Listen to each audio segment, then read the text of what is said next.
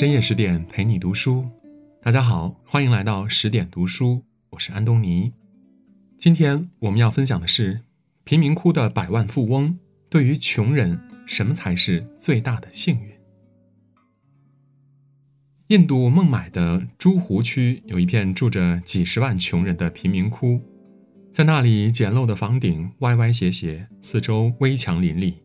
远处高耸的垃圾山上散发着刺鼻的臭味除了缺衣少食，疾病、暴乱、死亡也会不经意间从天而降。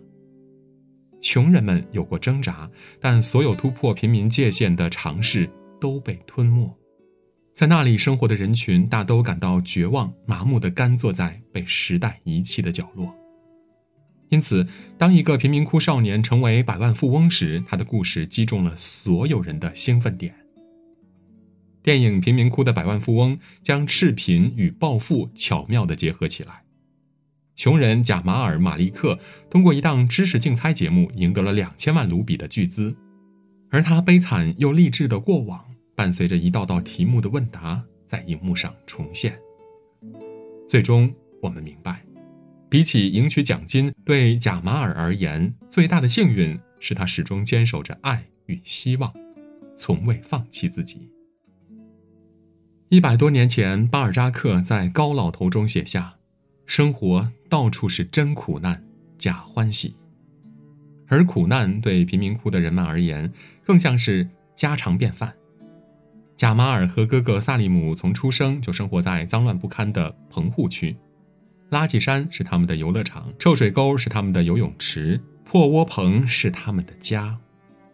兄弟俩与洗衣工的母亲相依为命，可后来母亲也在宗教冲突中被暴徒乱棍打死。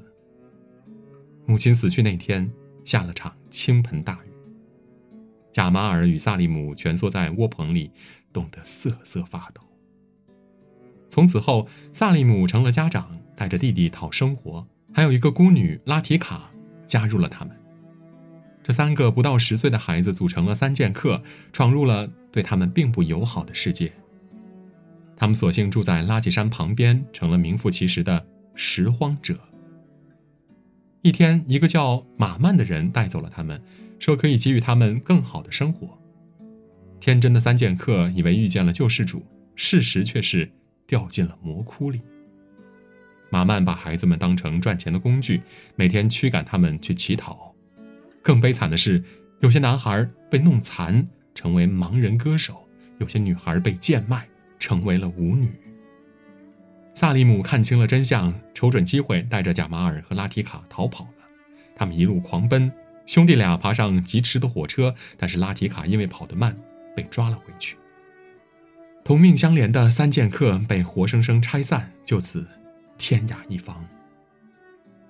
电影《这个杀手不太冷》中有这样的一段台词：孩子问生活是否拥有艰辛，还是只有童年如此？大人回答说：总是如此。在这个众生皆苦的人世间，每个人的肩上背负着不同重量的十字架。我们或许比贾马尔幸运的多，但也总会遇见让自己难过的坎儿，让自己受伤的事儿。人生路上本就鲜花和荆棘并生，幸福与苦难相伴。看清生存的真相，我们需要做的就是坚韧的让自己活下去。就像贾马尔和哥哥，虽然逃出了马曼的魔爪，但要面对更为残酷的生存问题。他们只能在身无分文的情况下，开启另一场拼尽全力的自救。贾马尔和哥哥像两只瘦小的寄生虫，寄生在火车上，靠着小偷小摸和贩卖小玩具维持生计。白天他们在各个车厢穿梭，晚上只能睡到车顶上。为了不掉下去，兄弟俩人只能时刻提醒对方不能睡着。这一天，他们因偷拿面饼被旅客追打，重重的摔下火车。一下子摔懵了的俩人，只能眼看着火车跑远。随后，他们漫无目的的走，竟然走到了阿格拉城，来到了泰姬陵。这里游人如织，繁华热闹。哥哥萨利姆立马嗅到了金钱的味道。从此之后，他们找到了新的谋生方式。他们卖力地给游客拍照，热情地充当临时导游，还偶尔从外国游客那里骗取一点小费。慢慢的，他们填饱了肚子，不再到处流浪。演员黄渤曾说：“整个社会像一座金字塔，小人物在塔底，那是最结实、最深沃的土壤。底层的小人物在与人间烟火的长期厮混中，自然有一股野生的拼劲儿。他们谈不上名利的顾虑，只为心中的爱与希望，拼尽全力的活着。”贾马尔和萨利姆是千千万万个穷苦少年的缩影，他们卑微的如同尘土，但同样会为了一些人、一些事儿努力的生活。萨利姆希望自己和弟弟过上好日子，而贾马尔心里一直惦念着女孩拉提卡，所以打拼了几年后，贾马尔就拉着萨利姆回孟买寻找拉提卡。他找小乞丐们打听，终于得知了拉提卡的近况，她依旧被马曼控制着。还成了红灯区皮拉街的一个舞女，贾马尔不顾一切地闯过去，和哥哥一起把拉提卡救了出来。知乎上曾经有一个热门问答，有人问：既然活着这么苦，死去不是更容易吗？有一个高赞回答是：苦痛是幸福的一部分，拥抱苦痛也是生活的一部分。如果还能觉得生活很苦，那一定内心深处还是对这个世界有种爱意。生活中每个拼尽全力的背影身后，都隐藏着一个人源于内心的爱与希望。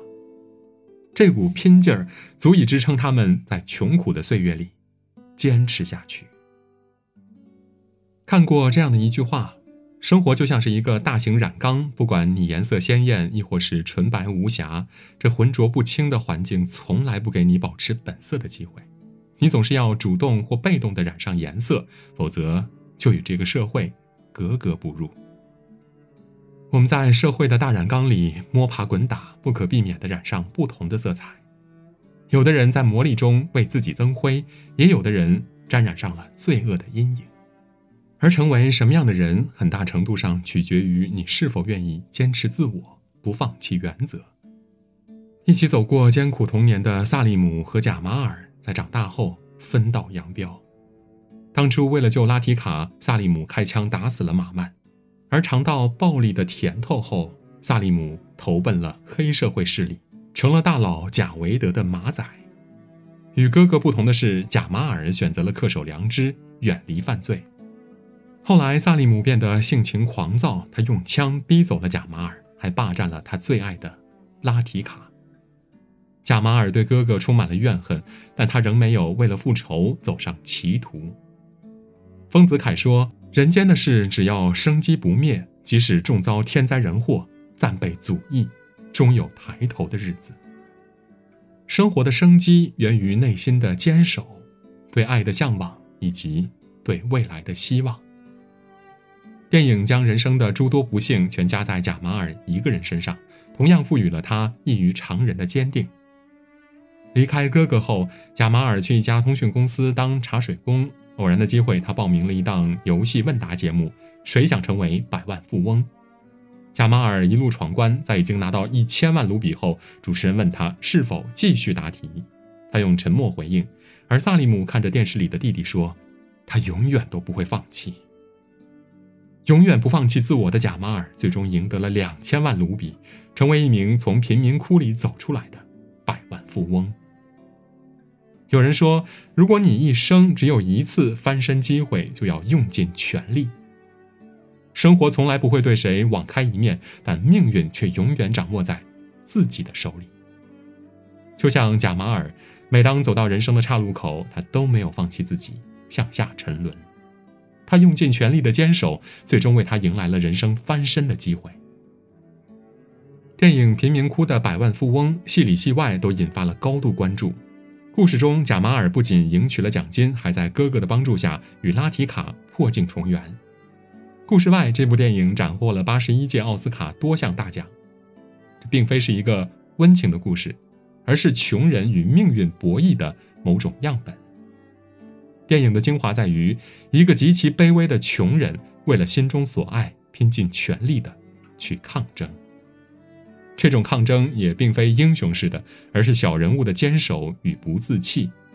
那么，对于穷人而言，到底什么才是最大的幸运呢？用贾马尔自己的话来说：“我不需要幸运币，因为运气来自于内心。”诚然如此，那些源于爱与希望的力量，那些源自内心的坚守，才是一个人真正的运气。人生实苦，但请你足够相信，相信自己可以活成一束光，照亮自己，也温暖他人。